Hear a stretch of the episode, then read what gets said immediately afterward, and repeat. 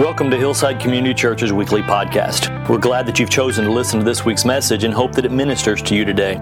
Hillside's located in Keller, Texas, and if you would like to know more about us or to listen to previous recordings, please visit us at yourhillside.com. And now, this week's message.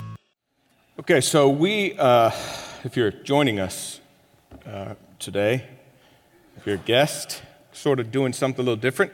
Been in a series, a long series in, a, in the book of Mark, and now we are just we are teasing out our vision and trying to understand discipleship a little bit. And so things are a little bit uh, different. We're not in one particular book. We're sort of moving around, although I'm finding myself getting a little bit uh, hanging out in First John. That's where we are right now. We're talking about our missions, our vision statement, which reads like this To be a church where every person has an authentic relationship with Jesus Christ that leads to eternal living now. So that, so eternal life results in God's will and ways being carried out in your everyday life, community, and world. So that's what we're discussing. Uh, and essentially, what we're saying is, is if you know Jesus, if you're following Jesus, then he's leading you, or maybe it's better to say, he's schooling you in eternal living now. That means your ordinary life, your ordinary life takes on the quality of eternity. That's what discipleship is.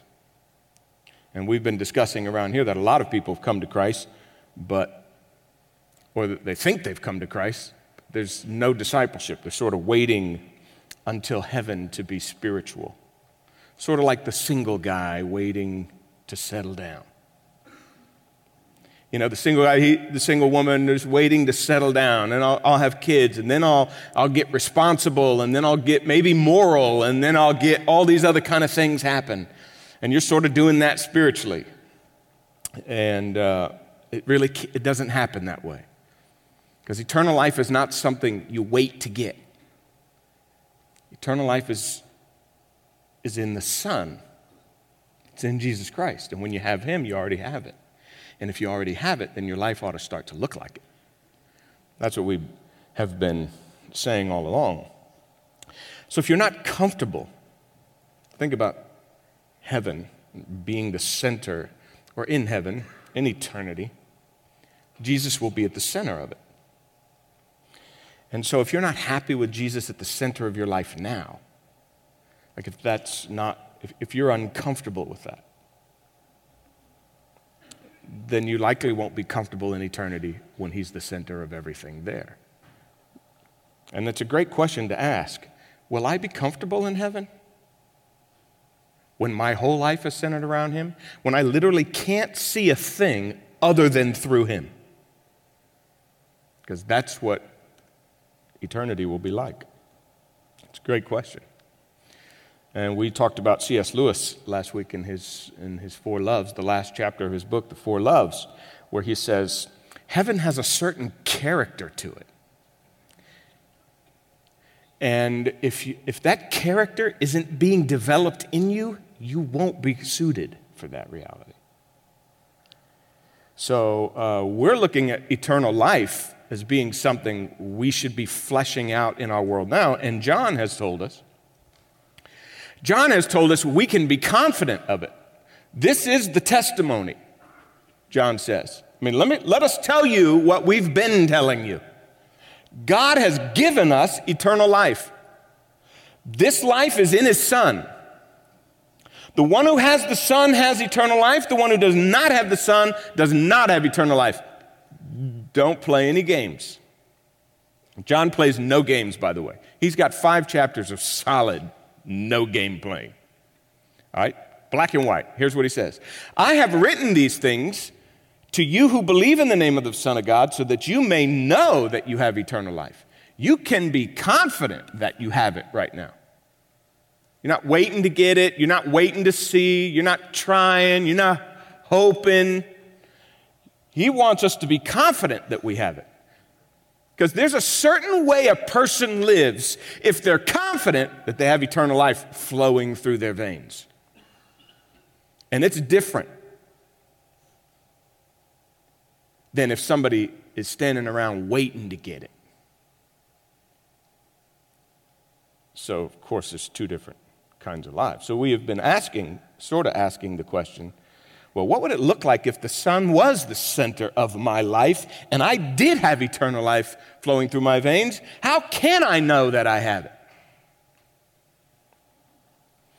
And uh, we haven't really discussed this, and we probably ought to at some point. Um, because eternal life is, is, we're arguing, is ultimate reality. Ultimate reality. As Augustine said, it's, it's your soul finding rest in God and rest in Him alone, and it won't rest until it's in Him alone. It's, it's understanding that. Where, where life is actually done as God intended you to do it. When He made you.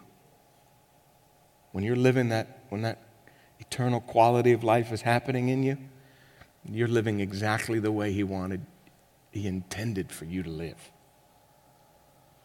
And that's why when we, when we have been looking at 1 John and verse, verses 1 to 4, he says, I'm writing these things so that our joy might be complete. John is trying to say, I'm trying to get you to a place where you understand ultimate satisfaction is only going to come through him and understanding what eternal life is. It's not going to come any other way. So that's what we're talking about. Now, we have said, as we have read 1 John, these verses here. Let's look at them. This is what we proclaim to you, John says, from the very beginning, from the start. What we have heard, what we have seen with our eyes, what we have looked at, our hands have touched concerning the word of life, the message of eternal life, as we're going to see. The life was revealed. We saw it. It was something we could see, we could touch it, we could experience it, interact with it. And we have seen and testify and announce to you what? This eternal life. It was with the Father and has been revealed to us. And now you know he's talking about Jesus. He was with the Father and he came and manifested that to us. We have certainly announced to you that you may have fellowship with us. And indeed, our fellowship is with the Father and with his Son, Jesus Christ. So that's essentially what eternal life is. And you could see there's two pieces to it. You say, what is eternal life and how do I know God? Well, there's an objective piece. There's a very rational, tangible piece. We talked about this a little bit last week. Uh, that he was with the Father and now he's with and been revealed to us. Well, how was he with the Father and then got revealed to us? That means God sent his Son, came into flesh came in the flesh right among us.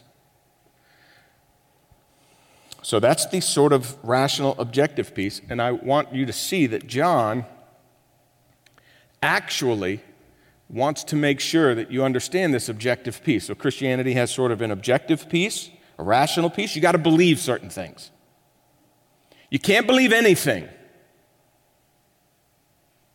There's this as John is describing eternal life, there's rational things you have to believe. And he makes it really clear. And then in chapter 4, he says, Dear friends, do not believe every spirit, but test the spirits to determine if they are from God. Say, How do I know if they're from God? Because there's false prophets, there's lots of voices. By this you know the Spirit of God. How do you know? Every spirit that confesses Jesus as the Christ, who has, let's add this piece to it, come in the flesh, is from God. In other words, whatever this life was, it showed up in the flesh. It showed up in the flesh. But every spirit that does not confess Jesus is not from God, and this is the spirit of the Antichrist. This is, John's not messing around when he says this is an objective, rational reality. and factual. Okay? So that's the first piece. He was with the Father and he was revealed to us in the flesh. You know, that says a lot. That says to eternal life came, is packaged in a person.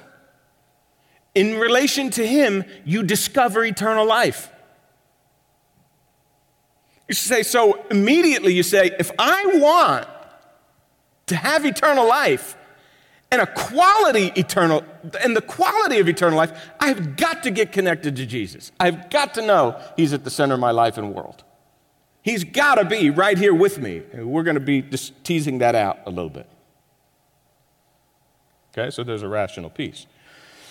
But then we said there's a second piece. he says. What we have seen, we already know what he has seen Jesus.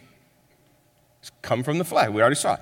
And heard what we have seen and heard, we announce to you so that you may have, and look what he describes.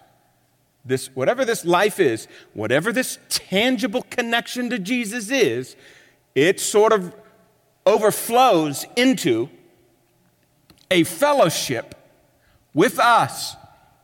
And indeed, our fellowship is with the Father and His Son, Jesus Christ. So now it's a little less rational, a little more mystical, relational in its dynamic. And so John is beginning to tell us what eternal life is. Uh, this is very important. I'm going to draw sort of draw a picture for you. So you have this uh, rational idea about who Jesus is, okay? And then John is saying that when you grasp that eternal life has come in the flesh, it results in something when you get that. It kind of spills over into some kind of, and we need to tease this out, and we'll do it over the next couple weeks. What is this fellowship? some kind of fellowship this moves to. So we go from the mind, I think safe to say, to the heart. Whatever eternal life is, it's going to shift from just my brain. It can't just be something I know. It can't just be something I possess intellectually. Because it was a person, it was a life, it was a relationship. To have it is to connect to ultimate reality. It's got to flesh itself out into something real and tangible I was reading a, something this week. The guy made this comment because there's a lot of us who sort of live on this, uh, I think this is the left brain side, where we, we just want to know stuff. We love having facts. If you, if you asked me if I was a Christian, I could explain it. Is it really fleshing out in my life? I have no idea. I don't know what you're talking about. That's kind of how we are. He said this, this writer. Do you ever wonder why Western atheism is on the rise? So he said that, and, uh, and I said, oh, I'd like to know. How about you? So I'm reading it, and I go, Why does the Christian West, by far, produce the highest number of atheists? He's got my attention. What I believe, he says, and I've dedicated my life to reversing, is that we have not moved from doctrine and dogma to the level of inner experience.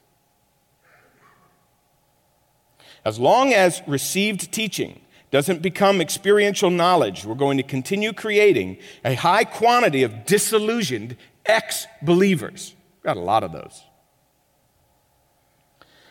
on the flip side, will manufacture very rigid believers who simply hold on to doctrines in a very dry, dead way with nothing going on inside.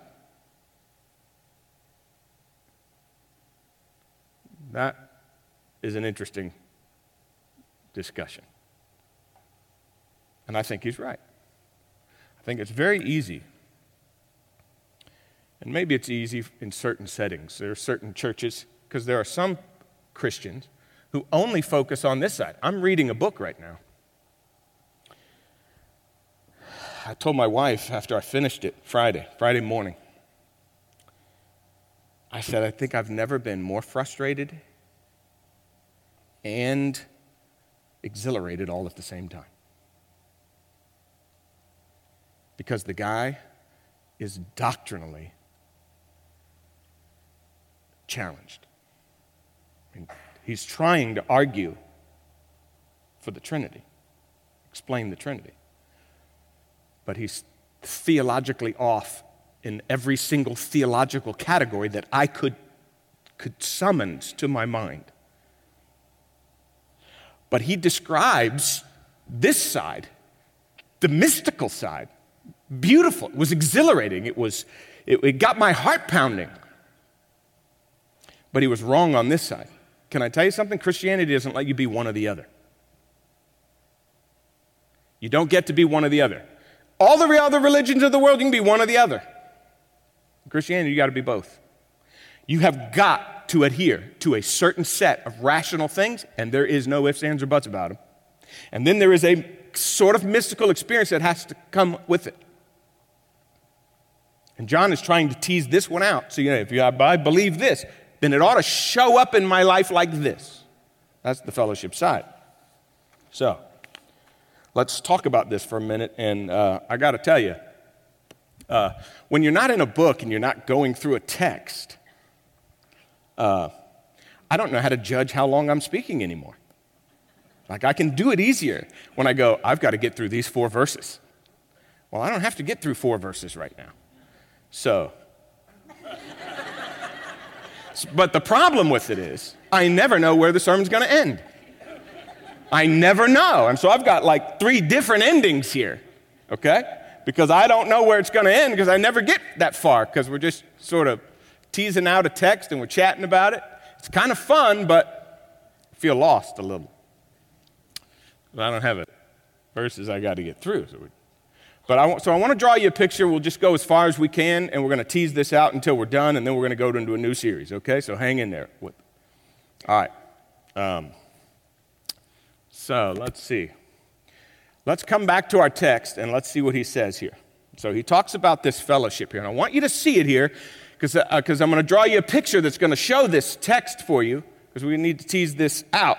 You may have fellowship with us. We're announcing what we have seen, this eternal life. We want you to have this eternal life. And if you're going to have it, here's what it's going to look like it's going to look like a fellowship. And it's going to look like a fellowship with us, and then and that fellowship is with the Father and the Son. And that is what is said right here is absolutely fantastic. You meditated on it for a while, and, and, and this, this is what you come up with. You got this here, John is going to describe eternal life, and he's going to describe it like this. Um, he's going to say, It's a fellowship that we have first.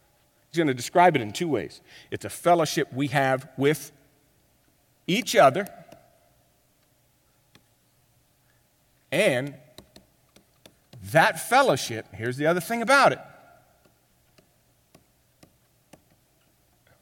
is with God. So when he describes eternal life, you'd think, as I was reading it, you'd think he'd say, it's a fellowship with God first. Wouldn't you have thought that? You want eternal life? It's a fellowship with God. No, this is what he does. He says, it's a fellowship with each other. And then he doesn't even say, it's a fellowship and then each of us have our own relationship to God. He doesn't say that either. He says, we have a fellowship with God. Are you watching this? So, that has profound implications about what eternal life is. And I'm just going to say this to you. This is really important, and I'll guarantee you. I'll guarantee you. One of the reasons discipleship falls off the radar for most of us is because when we, we, we have entered into this relationship with Jesus Christ, there's something about the fact that I have not yet decided that He is the ultimate voice in my life. And I'm going to tell you that what I'm going to tell you right here, it reminds me, this is just one of those tangents, it reminds me Uh, my son, Nick, is taking flying lessons. And he is, uh, um, so he comes home every day. You know, you send your kid off to school. I got a kid who's just, who's been, just been driving recently. So you send him off every morning and he's on his own. And if you're a parent, you're like, oh, God, help him get where he's got to get. Okay? But then I also have a son who's goes who's taking he's a pilot. He's trying to he's being trained to be a pilot. And he's going, Dad, I'm flying solo today. Oh God, he's flying. See, I got one driving, I got one flying, and it's like I just want to throw up, right? So he goes out there and uh, and he's flying. He Just got through the instrument stage, which, from what I understand, is the hardest stage. We have to learn to fly the plane with an instrument. You can't look out the window to see where you're at, what you're doing. You have to learn to fly it based on these. Well, that's it's very difficult to do. So uh, he finished that. But during that stage came some of the greatest stories about the guy flying him and training him and teaching him what to do. He said, There's a guy sitting in the cockpit with you, and, and Nicky calls that guy a G. He's a total G. Now, whatever a G is, you're a stud if you're a G okay? God knows it could mean something really horrible, and if it does, keep it to yourself. Don't even tell me that it means something horrible. Sometimes my kids are talking about things and I repeat it, and then I turn out to be really bad. So I'm hoping a G is a really good thing. He says, Dad, oh, this guy is a G. And I, whatever a G is, I mean, this guy can fly a plane and he can instruct, and you're total confident when you're sitting next to him. You're just totally confident when you're sitting next to him. He's letting me fly this plane, and they're doing stuff. To be able to sit next to a kid who's learning how to do it and let him do it is a, you got to be a G, as far as I'm concerned. so, uh, so in the instrument, you know, uh, you're not looking out the window, you're looking at the instruments, and he's watching you, and, there's different dynamics. Well, two things have happened in this plane as they were instructing in different times. Uh, one of them, ice started to form on the wings, and from what I understand, learning from Nicky, is that ice is deadly. It's very deadly to a plane.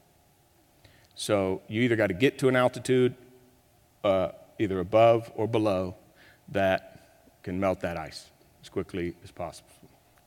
So uh, this guy is seeing ice form on the windows, and Nicky doesn't see it yet because he's, he's so focused on the instruments and this kind of thing, and he's just watching to see if Nick, and he just finally says to Nick, Nick, what I want you to do very calmly is just hand the controls over to me and just sit back because he's going to take it over. And he takes it over and boom, gets him to a place because he noticed it.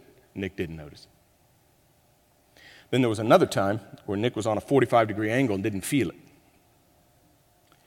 And the pilot is waiting to see if Nick will catch it in the instruments. If he'll see, if he's noticing his instruments right here in front of his face, will tell him that he's doing that, but he doesn't feel it. And he's waiting and he waited and he waited and he waited. And he waited as long as he could. And Nicky figured it out and pulled it back in. That pilot is sitting right there with him to see if he'll do it. When you're in that plane and the guy says, Nick, I need you to sit back and hand me the controls. Is anybody in here going to go? You know what? I got this. I got this. So mom is hearing this story and goes, Nick, did you give him the controls right then? That's mom. Okay? And so I'm kind of I'm drawn into the story and I'm like, yeah, tell me you didn't argue with him. Okay? Because he's a G. And when he's up, when we're up in the plane and the G tells you to give me the controls, you take them. That's the dynamic of the relationship you have to have with Jesus Christ if you're his disciple. Because everything depends on it. You don't argue with the G. You don't question his authority. And if you're questioning his authority, then you have some rational belief. It hasn't translated to an experience where you're actually doing life. And he says, Hand me the controls. Because you don't see something. Or he says, I'm just going to wait to see if he figures this out. I don't know if he's going to figure this out or not, but if he doesn't, I'm going to have to take this over. He's got, a, he's got, he's got about an hour, and then this is mine. And, but because he's sitting next to you and you know what you're supposed to be doing and you do it, You do what he says. That authoritative voice in your life. I'm going to tease out the dynamic of that relationship as part of this series. But for now, I just want to say to you that what I'm about to share with you about what he, this is basically was my point. You are right, you and I right now are sitting in a cockpit. And we're trying to fly the plane of eternal life. Trying to do the life Jesus has told us to live. How willing are you when you see what this means for your life? Are you willing to actually do it when you see it?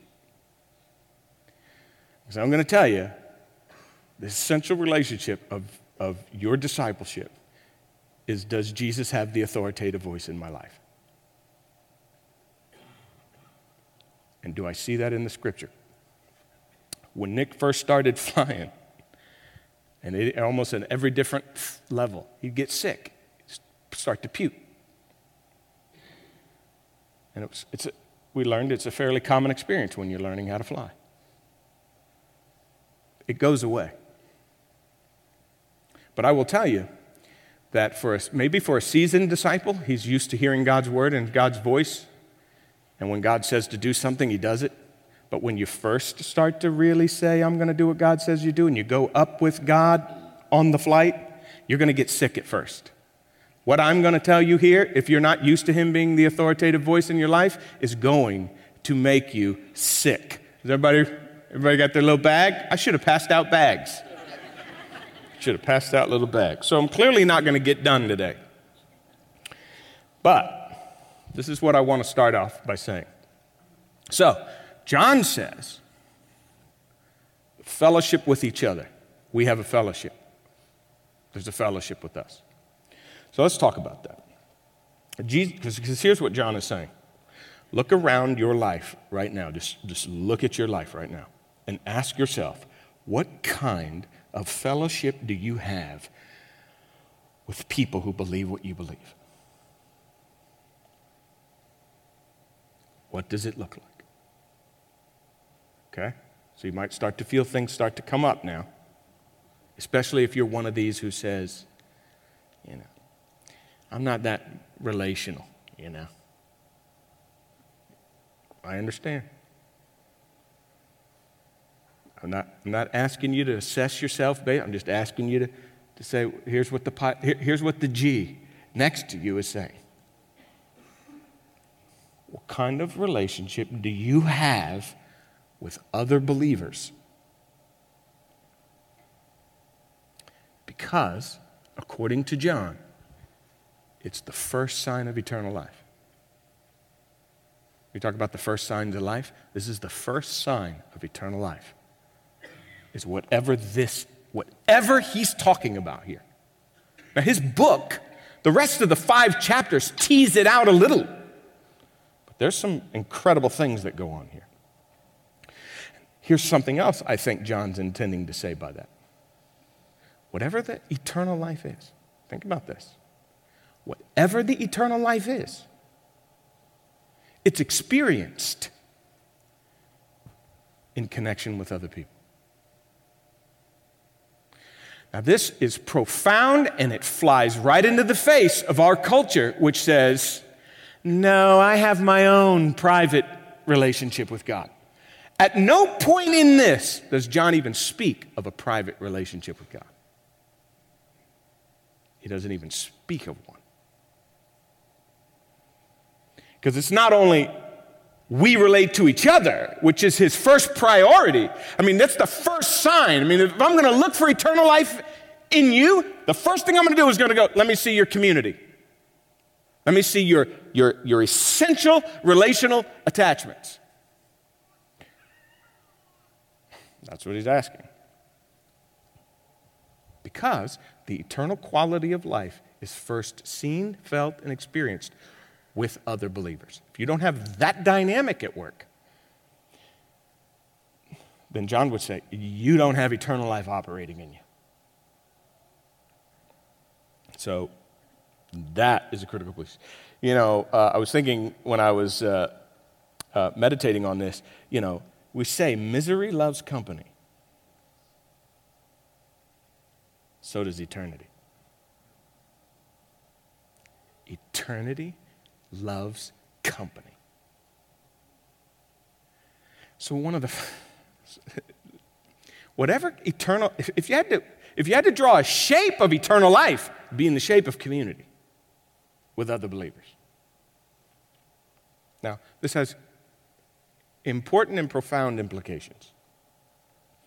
Miroslav Volf, great writer, does a great job on, the, on this theme, says this Because the Christian God is not a lonely God. Have God, the Father, Son, and the Holy Spirit. God sends the Son here. We've talked about this before in our study of John 17 uh, you know, a few months back. Because the Christian God is not a lonely God, but rather a communion of three persons, faith leads human beings into a divine communion. Faith leads people into a divine communion. One cannot, however, I love this, I love this. One cannot, however, have a self enclosed communion with a triune God. So good. He calls it a foursome a foursome, as it were. For the Christian God is not a private deity. Communion with this God is at once also communion with uh, those others who have entrusted themselves in faith to that same God. Hence, one and the same act of faith places a person into a new relationship both with God and with all others who stand in communion with God. This is so utterly important and profound. And here's what he's saying if you come into a relationship with God, you automatically, you can't just, you can't just enter a, a community by yourself. Okay, this is, you, you can't enter a community by yourself. And then, or a community with God alone, because because God has opened this up to a broader community. It's impossible to do that. If you come into community with God, you come into community with whatever He's in community with. That's what John is saying here. There is a fellowship.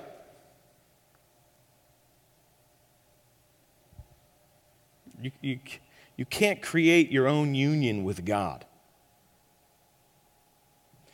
Eternal life is a life that's given to you. It's not, a, it's not something you come in and dictate the circumstances. He's training you on eternal life, and he tells you you can't do it without community.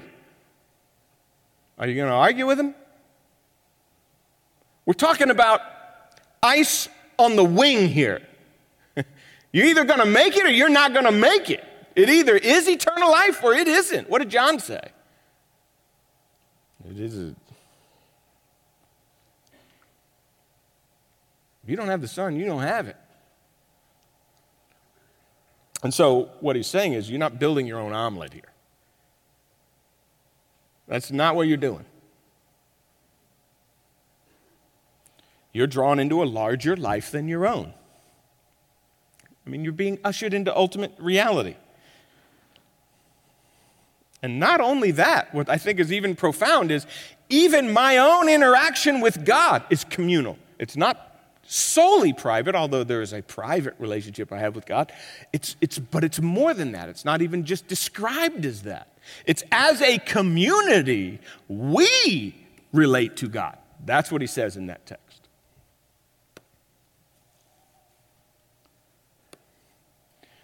Fellowship with us, indeed, our fellowship is with the Father, not mine.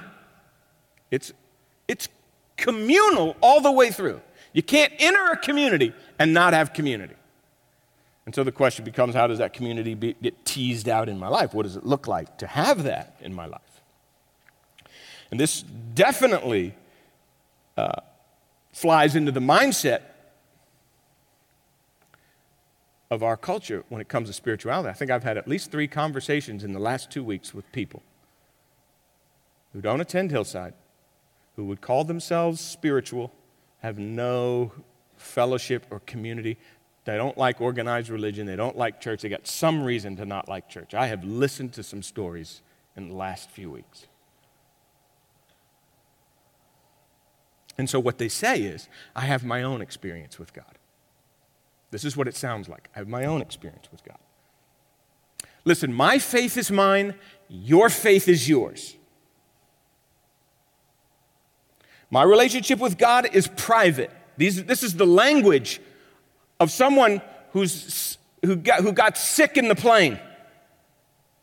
And they're barfing in the bag, going, ah, that part I don't like. So you might get sick to your stomach over this.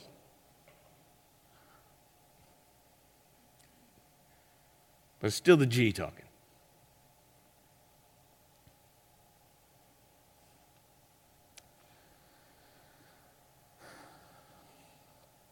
And so, that, what, what that, I think we can say something here, and it's, it's, it's hard to hear. It might make you sick. If there's not a strong urge in you, if there's not a pressure, a burden to open up to this community and to others, on this, on talking about on a spiritual level, or to even invite others in, then you might be able to argue divine life is not coursing through your veins. Eternal life may not be in you. And like Lewis said, you're not developing the character of heaven.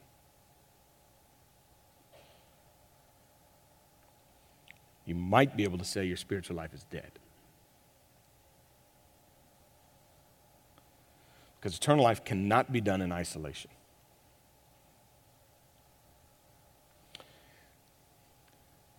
It's not like when you come to Christ and you get eternal life, it's not like saying, you know, I'm into jazz.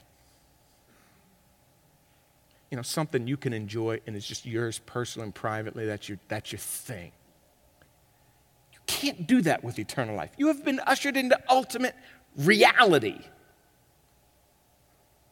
It takes you over.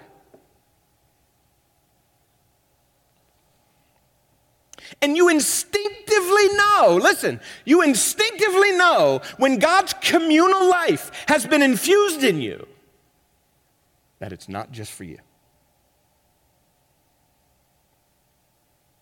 And I'm going to just end Oh, Lord, am I way over? did anybody tell me? Nobody said a word? All right. Oh, you did? You, I'm going to end here. And I'm just going to say this, and then we bring out, bring out everybody supposed to come out. Because we're going to take communion here really fast. Uh, um, and of course, we have more to tease out here. We're going to be in 1 John 1 1 to 4 for a couple weeks. Um, you instinctively know it's not just for you. And that, that happens at two levels. You can't have eternal life in a relationship with God and not want to tell other people who don't know Him and include them in. How could that possibly be? I can't give you the details of this. I had a conversation with a guy yesterday. Could hardly I mean, I could hardly function afterwards because it was just a uh, off the cuff. Didn't expect it. I'm having a horrible year. Best moment of my day is when I come to see you guys here at the gym. And immediately, immediately, it's like, oh, you gotta, you gotta know this God. You got to know this God. So that's opened some doors. But not just there, but with each other here. And of course, I didn't get to the practical application of it today like I wanted to, but I'm going to have to next week. I'm going to tease out what does that community life should that look like in my life. And we're about to take communion, and communion is the, is the, is the picture. And here's the picture communion is I'm going to take God's life into me Am I going to hoard it? Or is it going to naturally come out of me for others? Because that is how it works. And so as you get up now, because you're going to get up and you're going to walk around and you're going to grab communion, then you're just going to sort of come this way. We're going to, and we'll take it together pretty quick here. Um, as you're doing that, just think to yourself, ask the question What kind of relationship do I have with, with, with a Christian community that he's describing? Is my heart even open to it? Did I get sick this morning in the plane? Did I? Because you're about to take communion, which is the sign of, of our community. Because you can't know Him and not connect deeply to others, even though connecting deeply to others is a mess. And I'm going to talk about the mess next week. All right. That's how you need to approach this table. You go to that table and you say, Can I honestly take this in and then not be open to hear what community looks like and be willing? And I would say, Your heart, if you cannot say to yourself right now, I'm open to whatever community looks like in the scriptures, I wouldn't touch that meal.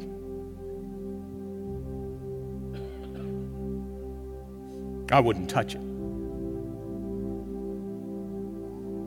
All right, let's stand to our feet.